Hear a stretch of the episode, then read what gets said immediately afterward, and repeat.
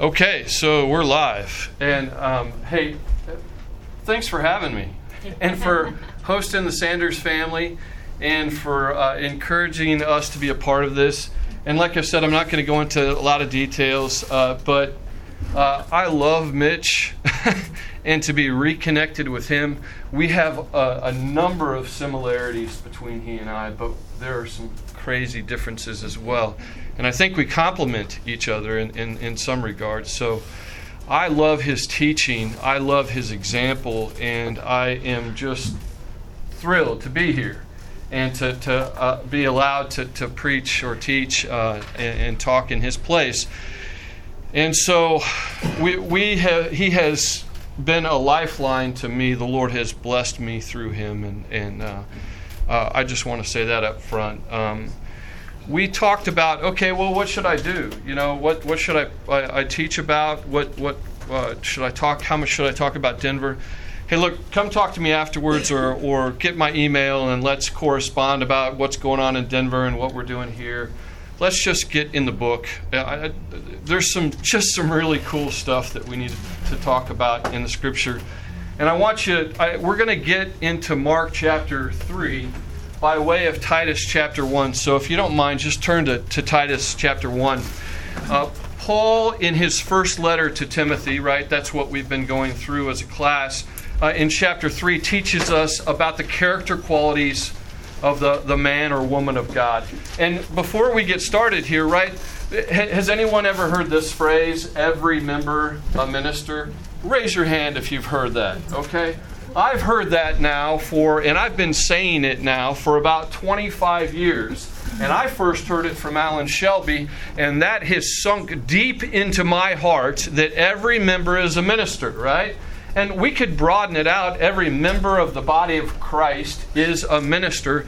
So uh, we're going to talk about ministry today, and we're going to go to Mark 3 eventually. But I want to contextualize the message here, the teaching this morning, and I, I want to go by way of Titus chapter 1 because Titus and Timothy kind of complement each other, don't they? We have some overlap between the two passages, and oftentimes when someone teaches 1 Timothy chapter 3, they'll often go to Titus chapter 1 to supplement and to cross reference and to, to, to provide more insight and detail for Timothy and Timothy to Titus, right? But in Titus, we're given a, a little bit more of why. Why is the character of a, a, an elder, a pastor, important? And in Titus's case, Titus chapter 1 and verse 10, the Bible says in Titus chapter 1 and verse 10, and by the way, I'm not going to give you a sheet. I'm not. We're not going to have this uh, on the board. You're going to have to get out a pencil and paper and go old school here, right? And you're going to have to take some notes. And I guarantee you, you're going to want to take some notes today because some of the cool things that we talk about today and we see in Scripture are going to be important for you if you are a member of this church and a minister, right? And I hope you are both.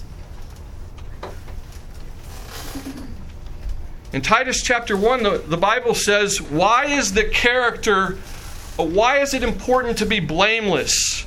In verse 6, the husband of one wife, having faithful children, not accused of, of riot or unruly, for a bishop must be blameless as the steward of. Why is all that important? Well, we see why it's important in Titus chapter 1 and verse 10. The Bible says, For there are many unruly and vain talkers and deceivers. Does that sound like today? Wow, does it ever sound like today?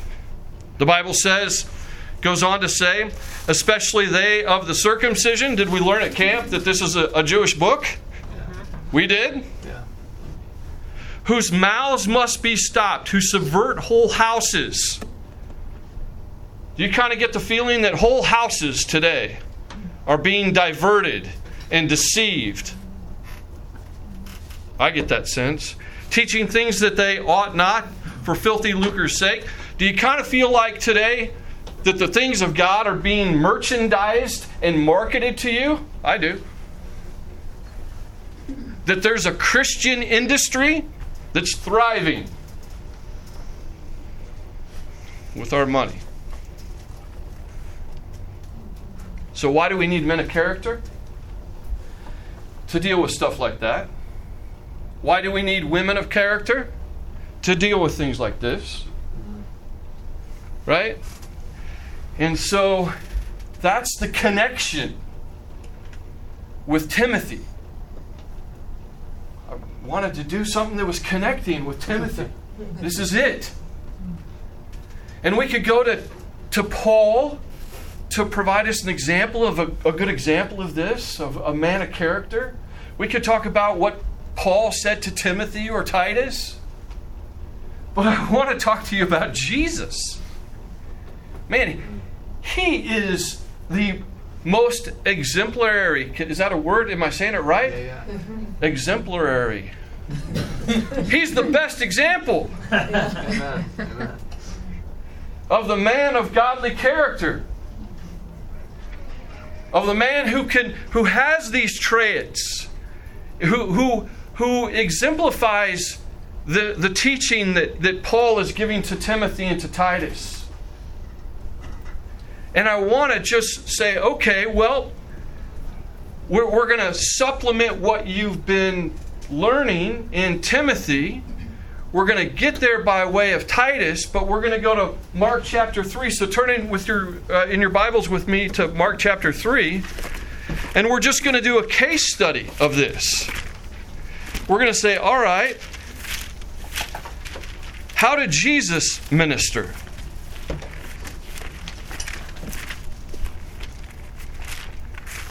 All right, let me get there first. Let me see. It goes Matthew, Mark. I'm a little nervous. It's okay. I'll get over it here and we'll keep going.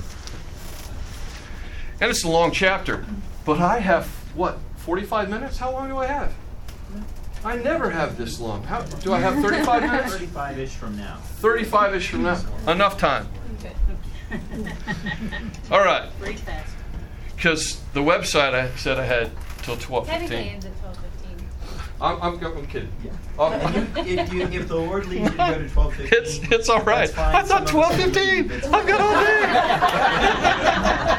Uh, no, hey. So, I'd like to provide an example of the good character, th- this good character in action, the implementation of godly character, and to do a, a case study of Mark chapter three. I, what does it look like when the man of God, uh, the man of good character, acts? Right? In real life, in difficult circumstances, in hostile circumstances. I'd like to provide an, example of a good minister in action. Let's be clear about what a good minister is. A good minister is a godly minister. Amen? Matthew chapter 19 and verse 17 says, There's none good but, but God, right? So let's look to Him to provide us in person this example. A good minister, we know, is, is Christ like. A good minister is effective for the cause of Christ. A good minister is one who matches good character with good biblical action. For this, we turn to Jesus. As believers, it is our aim, or it should be our aim, to follow Christ's example. He's the author and finisher of our faith, Hebrews chapter 12 and verse 2. We're to know Christ. That's what we're going to do. We're going to bathe in Mark chapter 3 this morning so that we would know Jesus. Philippians chapter 3 and verse 10 talking about to know Christ. And we're be, we're to be conformed to Christ, right? Conformed to his image, conformed to who he is. And we see that in Romans chapter 8 and verse 29.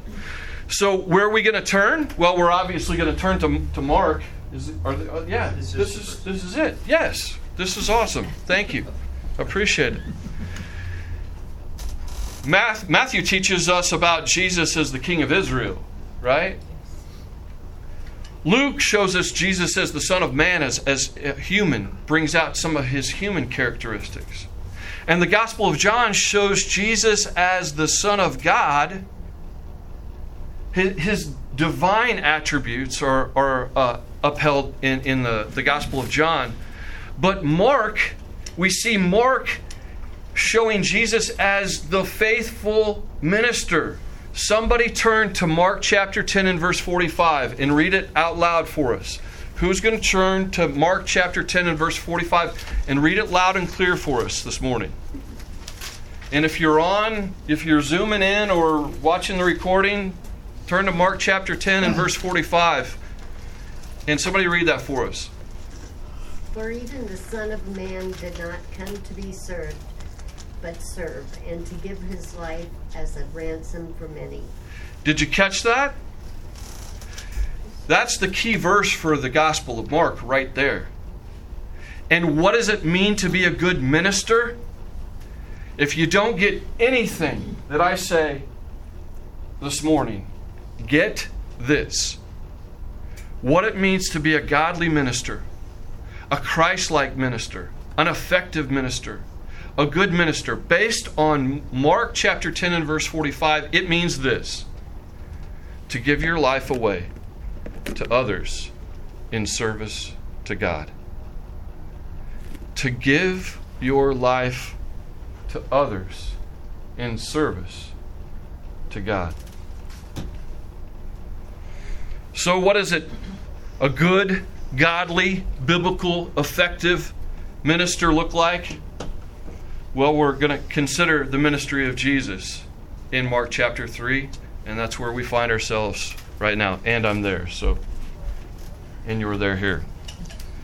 The Bible says in Mark chapter 3 and verse 1 and he entered again into the synagogue. This is Jesus entering into the synagogue. And you'd have to go back and, and look at Mark chapter 2 and Mark chapter 1 to see where we are contextually. But Jesus has been healing people, he's been preaching, he's been teaching, he's been stirring it up with the religious people of his day the scribes, the Pharisees, uh, folks that don't like what he's doing. He's beginning to threaten the power structures, the religious power structures that are in place. And mobs and masses of people are flocking to him. And I want you to consider for a second if someone was in our midst healing people consider what that might look like when word got out. Think about how what would happen to MBT if Mitch started healing people, really healing people. In the sense that it was, uh, you know, clearly super. The whole world would come here, would, wouldn't they? Run. Yeah. right? I, I, I mean, part of the reason that we know some of this stuff that's going on is fake is well the whole world's not really running to, to that person are they and so we see jesus entering and look at that word in verse 1 and he entered again into the synagogue what's amazing to me is that for all the flack that jesus got at the synagogue do you know what he kept doing returning. Going and going again. Now, help me out a second, right? Aren't you glad that Jesus kept going and going and going to you? Amen. Decker? Oh, yeah. Aren't you glad that a godly minister like Jesus is persistent? What godly people were used in your life to reveal persistency that God kept coming to you and coming to you. And he continues. If you're anything like me, you need him to be persistent even after you get saved. Amen. See, a good minister, number one, is persistent. The Bible says Jesus entered again into the synagogue. And through the, the Gospels, you see Jesus going again and again and again to the people, the very people who would oppose him. If you're anything like me, you kind of get, you know, dissed or whatever once, maybe twice, and you're like, I'm done. I'm out of here. Right? Not Jesus. Not Jesus. And if you're a good minister, you're going to be persistent. Mark it down. If you want to minister like Jesus, you're going to have to endure. You're going to have to persevere. You're going to have to press. You're going to have to do these things because just like you and just like me, it wasn't a one and done Johnson and Johnson evangelistic experience, was it?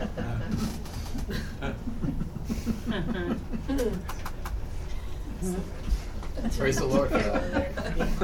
I'm going off the rails already, and I'm on point number one.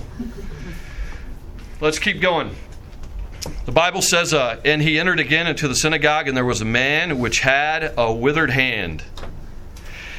Verse 2 And they watched him whether he would heal him on the Sabbath day. Craziness is going on here. They don't care about the, the man with the, the ailment, with the withered hand. They just care about catching Jesus healing somebody on the Sabbath. Right. So you want to talk about a world that's upside down? where things are crazy? It feels like it now, but it was crazy then too. That they might accuse him. And he saith unto the man which hath the withered hand, Stand forth. This is what Jesus does. Do you think he sees what they're doing? Do you think he perceives their attitudes? Do you think, and what does he do? He doesn't even acknowledge it. He's going to do what he's going to do. You see, a good minister stands in the face of adversity and stays focused on his mission. And what is Jesus' mission? People. He's not going to be dissuaded, diverted, distracted. He comes in and he's going to do what he's going to do. And they can watch him and they can scheme, but he's going to do what he's going to do. The confidence that he has here. A good minister stands in the face of adversity and stays focused on the mission. And he said, verse 3 again, He saith to the man which hath the withered hand, Stand forth. In verse 4, let's look at verse 4 again, or uh, uh, next. And he saith unto them, Is it lawful, lawful to do good on the Sabbath days, or to do evil? See, he knew what was going on, right? He's addressing it right now. He knew exactly what was happening. To save life or to kill. But they held their peace. Remember back in Titus? Titus says, Why do we need men of character standing forth? So that their mouths must be stopped, right? To shut up the adversaries out there and the gainsayers and those who are causing trouble and, and perverting God's word and taking whole houses into deception. What does Jesus what does Jesus do here in this verse? I love this. Check this out. He just says, Hey, is it lawful to do good on the Sabbath days or to do evil, to save life or to kill? But they held their peace. Jesus is speaking just from a standpoint of common sense and logic. Right? You don't find him going back, and Moses said, you don't say in back and no, no, no, he's just saying, hey, come on now. It's almost as if you're hearing, Come, let us reason together, saith the Lord.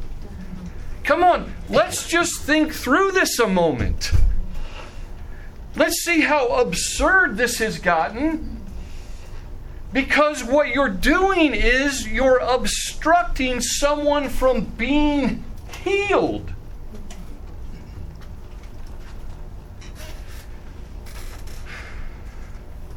A good minister reasons with people. Time and time again, when you look at the Gospels, what is Jesus doing? He's asking questions, he's inquiring, he's calling people to think. Now, I could preach on this uh, for a while, teach on this for a while, but it's basically this. I fear that Christianity, many Christian churches, are actually dumbing people down instead of encouraging them to think. And Mitch, I'm just thankful for you. Amen.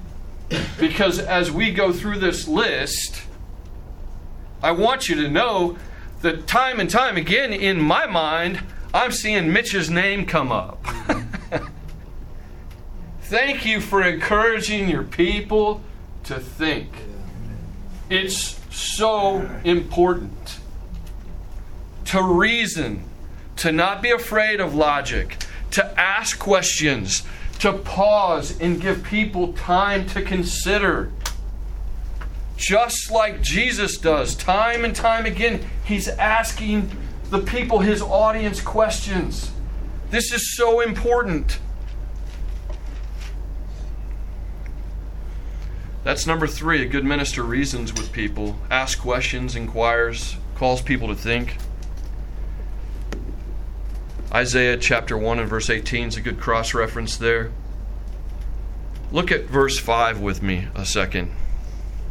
And when he had looked around about on them with anger, being grieved for the hardness of their hearts, he said unto the man, Stretch forth thine hand. And he stretched it out, and his hand was restored whole as the other. I love what Jesus does here. He does basically two things with this man with the withered hand. He says, Stand up and stretch forth, right? This is what happens when you get saved. Declare yourself obedient to Jesus and show your need for Him. Isn't that what you did when you got saved? I love that. But notice what Jesus does here. And this is something that I'm still trying to get my, my arms around. I, I have a lot of things to learn in this passage. There's a lot of stuff here that the Lord's teaching me that I'm trying to develop, that I'm tr- the character and the action that I'm trying to implement for myself. And one of those things is this. Look at this. Hopefully, I'm not stretching this too much. Jesus looked about on them with what? With what? Anger. Anger. Being grieved. Right? In ministry, when I get angry or when I'm grieved, oftentimes it's because it's about me. Think about that for a second. Somebody's crossed me, somebody's not listening to me, somebody's doing, or they, you know, I told them. And you know what? Jesus doesn't do that. He takes his passions of anger and being grieved over this, and he leverages those things, he turns those things to the power of God. And we have got to do the same. Our passions can't distort what's going on or disrupt what God wants to do because we're miffed, we're irritated, we're overlooked, whatever it might be. Doesn't matter. Whatever our passions are, we can't let those things get the best of us and distort what God's doing. Let us bring them to the Lord. We have these passions. We get angry. We experience joy. we are grieved, we do celebrate, but let's bring these things give them to the Lord so that He can work in other people's lives. And that we don't distract from things.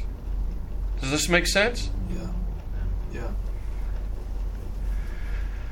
All right, that's number uh, number uh, four. A good minister leverages, directs personal passions to God's power. That's verse five. The other thing we see in verse five, and this is equally important, but look what look what the, the emphasis of the verse is. And when he had looked round on them with anger, being grieved for the what? The hardness of their hearts. Do you know what Jesus, when he ministers, is looking at? He's not looking at the external to give or not give preferential treatment. We talked about that last week. What is Jesus focused on? Matters of the heart, issues of the heart. A good minister is not only people focused, but heart focused. It's not about corralling the externals it's about transforming the heart. Somebody named their fellowship after this, I think. This concept. That's verse 5. A good minister is not only people focused, but heart focused. And, and let me just add this and is not dissuaded by hard hearts. Nice. right? It, isn't. It, it, we're like, well, look at that stiff necked, hard hearted. And then you realize you're looking in the mirror, right?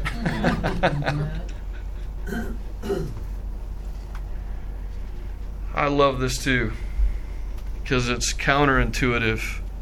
Let's keep reading here.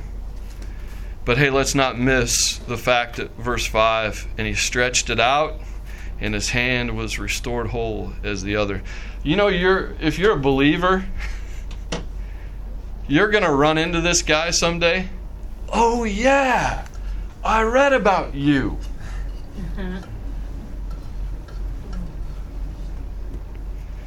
Verse 6 And the Pharisees went forth and straightway took counsel with the Herodians against him, how they might destroy him.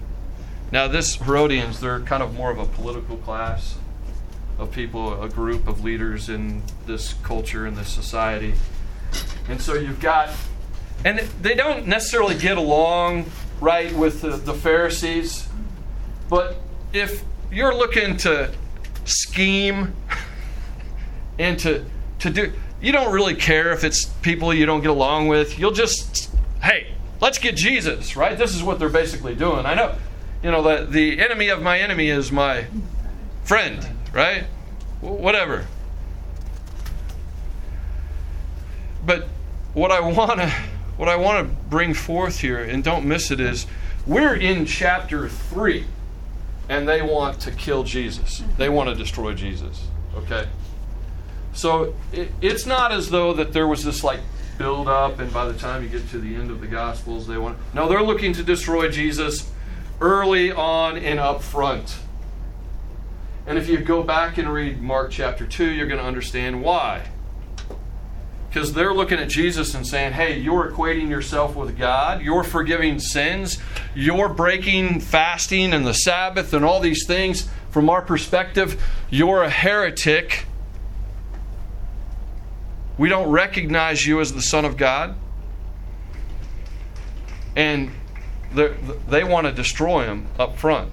This is Mark is full of these little insights that I think are incredibly instructive to the life of Christ.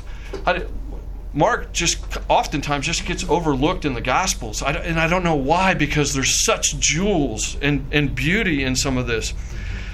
But here's the thing I want to say, and, and it's, it's more in verse 7. But Jesus withdrew himself with his disciples to the sea, and a great multitude from Galilee followed him and then it goes on, and from Judea, and from Jerusalem, and from Idumea. It's like near IKEA, apparently. and from beyond Jordan, and they about Tyre and, and Sidon, a great multitude, when they had heard what great things he did, came unto him. So this is the mob, the masses beginning to swell around Jesus. You can you can picture this in your mind that the crowds and they're coming from everywhere now. Word is getting out and they're surrounding Jesus. And I, I, I just want to say that I've learned this and I know it to be true, not both because the Bible says it, but but because I've a good minister knows when to withdraw from a situation. A good minister knows when to step forward and stand, and knows when to step back and withdraw, retreat. Let the Spirit of God handle the situation. Let the circumstances play out. Does this make sense to anybody here? Any, anybody know what I'm talking about? When enough has been said, enough has been done, and it's now time to just let things sit. And maybe they stew to something that's beautiful and tastes great, or maybe it simmers till it boils over, but either way, it's probably best to step back and to withdraw from a situation for a period of time. A good minister knows when to withdraw from a situation. We see that in verse 7. And, and look at the next verse. Uh, we'll keep reading here. Um, starting in verse 9, that's where we'll pick up again. And he spake to his disciples that a small ship should wait on him because of the multitude, lest they should throng him. Do you get a sense of how crazy this is now around Jesus? that they're they're concerned. Jesus, he Jesus speaks to his disciples saying, "Hey, look, you guys got to get a little ship and wait for me because things are going out of control." And you know, maybe I'm I'm reading into this a little bit. I I don't think that I am. But a good minister directs his followers his leaders, his fellow laborers, and acknowledges the very real importance of logistics. And this is my greatest downfall, personally. And this is Mitch's strength. Is it not? And isn't it great that you have a whole group of elders and pastors and ministers. Amen. And that there's diversity in the leadership of your church. Amen. And that where one person might not have some strengths, there's someone else like uh, Larry and Anita that can come across and say, you know what? We'll, we'll, we see what needs to be done logistically here. And God bless the people who have multiple talents and multiple strengths. We need that in our leaders. That's good. To stop back all the stuff that's going on, all the great things that are going on. That somebody has to sign the documents and make sure that everything's in place and have talked to the lawyers so you can get another building to do ministry. Because if those things were left up to me, I, we'd still be meeting outside somewhere.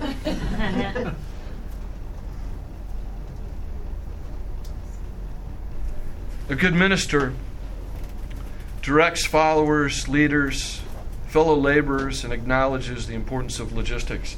And here is Jesus, the creator of the universe, and he's he's doing administration and management here with his folks. Right? If we're not good at this, this is where the conviction comes to me is you know what? It's a thing. It's important. You got to be responsible.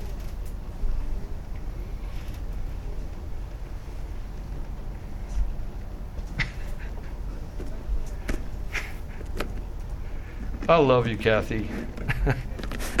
you know this about me, just like Whitney does. We've ministered together. She knows me. Let's keep looking at verse uh, verse 10 for he had healed many insomuch that they pr- pressed upon him for to touch him as many as had plagues and unclean spirits when they saw him fell down before him and cried saying thou art the son of god so much richness in these verses. Each one of them is, is packed. But it, look what he goes on to say in verse 12 and he straightly charged them that they should not make him known. Is that counterintuitive to anybody here? It's like anti evangelism? Yeah. Does that seem like anti evangelism to you? I mean, what what, what is going on here? Yeah, I'm the Son of God, but don't tell anybody. And we see Jesus doing this in, in other places in Scripture and in, in the Gospels, right? This isn't the first time or the only time. But it's like the mass of people can't get any more. It's becoming counter helpful. It, it's, it's causing, and, and this is a really important thing to learn about ministry. Right? It's not all about immediate and spectacular growth. And this is what I love about the leaders here at MBT. They know this. Because things can get so big that they tip over and they break if the fortification is not supported underneath the advancement. This is military tactics for some of us, for some of you, right? That if you push too far forward, the supply lines aren't there. The ministry structure, the backfill of disciplers and teachers are, are, are not there. See, a good minister recognizes it's not about publicity, it's not about marketing, it's not about numbers, it's not about recognition. And in a day where we are marketed to at every point, in every turn, in every situation, this is important for us to learn.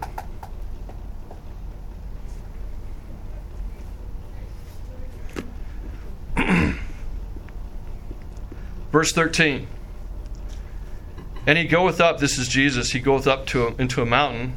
He's he's withdrawing again, and calleth unto him whom he would. Again, here he is dealing with some logistics, and they came unto him, and he ordained twelve that they should be with him, and that he might send them forth to preach, and to have power to heal sicknesses, and to cast out devils so good here. Everybody sees this one. This is known here at MBT. In verse 14, what do we see? We see that a good minister reproduces biblical ministry in the lives of others. Do you see that? Do you see what Jesus is doing here? It says he ordains the 12. Now, this is beautiful. This is beautiful because let, let's, let's read this again so we don't miss it. And he ordained the twelve to do what? That they should be with him. See, a good minister understands what ministry is all about. What is ministry all about? Some of us who are at church camp saw this. Ministry is about union with God through Christ. Yeah.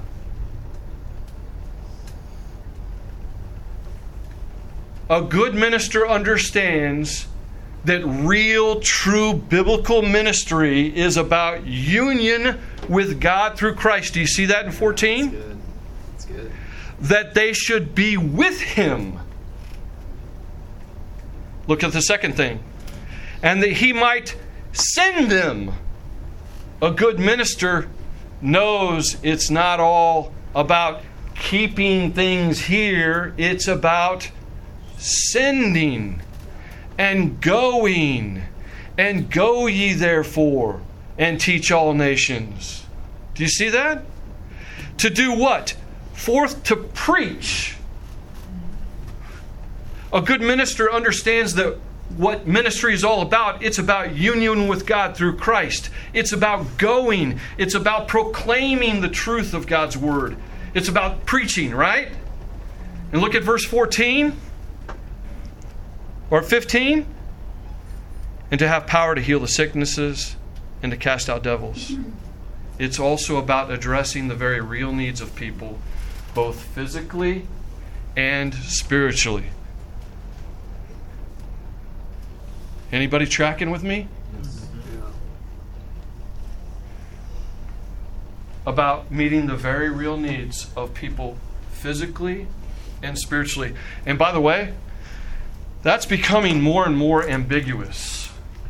You walk the streets of Denver or you walk the streets of Kansas City, and there are some really messed up people with very real needs physical and spiritual.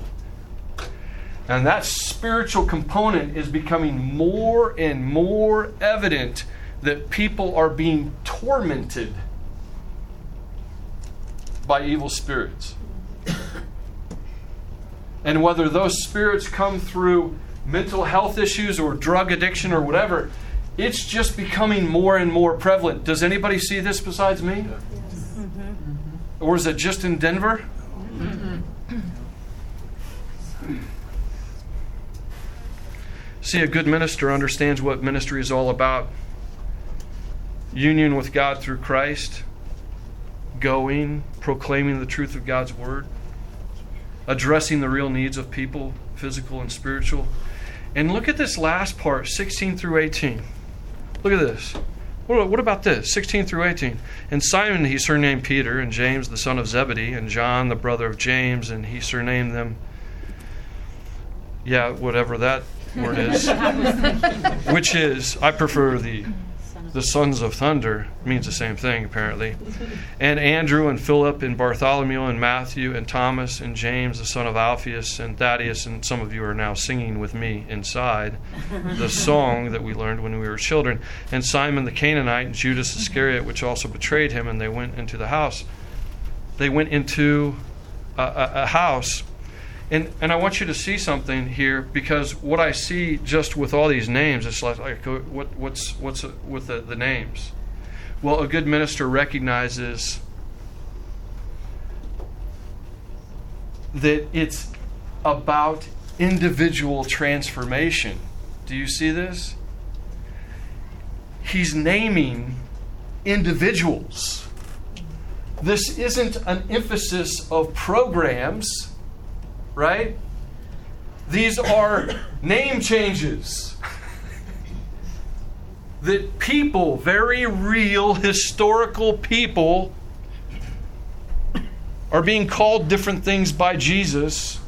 He's paying attention to them. In a society where we're grouped and categorized and, and, and put in people's constructs. We need to be about individuals and about individual transformation and about people's names, who they are, what God is doing in their life, how they're being transformed. This is really important. I could talk about that for a while. Number 11, a good minister recognizes some individuals in ministry are there as opposition. Did you see that? Did you see that in verse 19?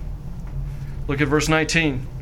And Judas Iscariot, which also betrayed him, and they went into a house, right? He even names Judas Iscariot. Look, let me let me just say something from the out, out, outset here that uh, a, a good minister recognizes some individuals in ministry are there as opposition.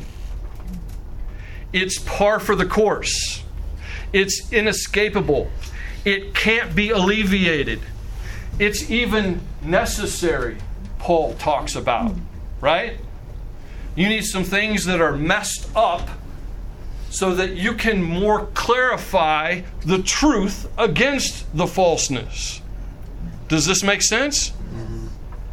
So let's not become hyperactive about ferreting those out, although they do need to be ferreted out in, in ministry, right? But let's just trust the Lord that even when we can't ferret out things, He can. He knows. Let's walk with Him. And Paul had to deal with it. Jesus had to deal with it. We're going to have to deal with people who are obstructing what God wants to do in ministry. Make sense? Yeah. All right, I'm going to give you the rest of them because it's 12:05 and I'm just going to give them to you. Okay? And you'll have to study them out for yourself or invite me back. Number 12 is a good minister is well aware that one's own physical needs need to be sacrificed for the ministry and for others. That's verse 20.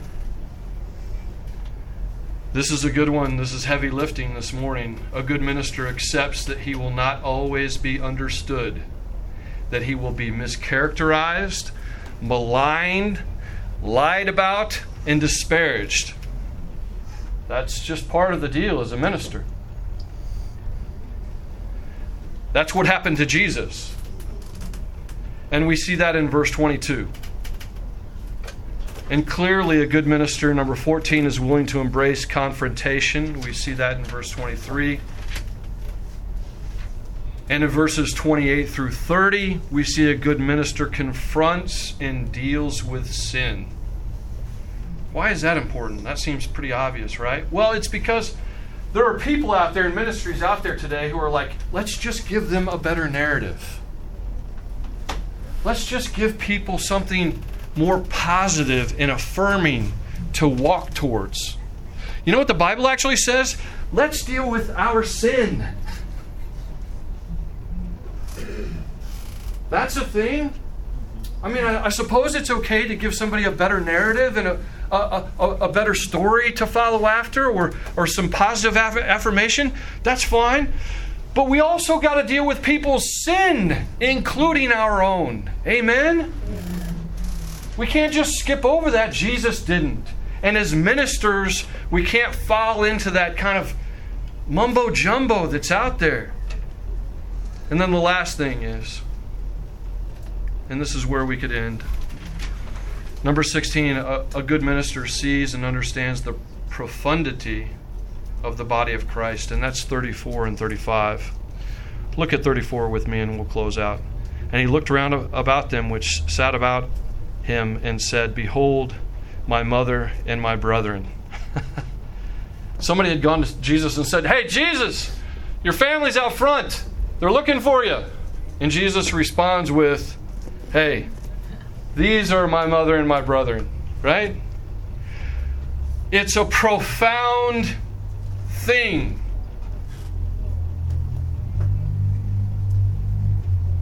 To truly grasp that we are brothers and sisters in Christ. Amen. When you realize that, you don't have to think about, am I being giving preferential treatment to some? No, no, this is your brother and sister, right? It's really important. And I love the spirit of this church because oftentimes I come here and you treat us like brothers and sisters in Christ. Glory to God.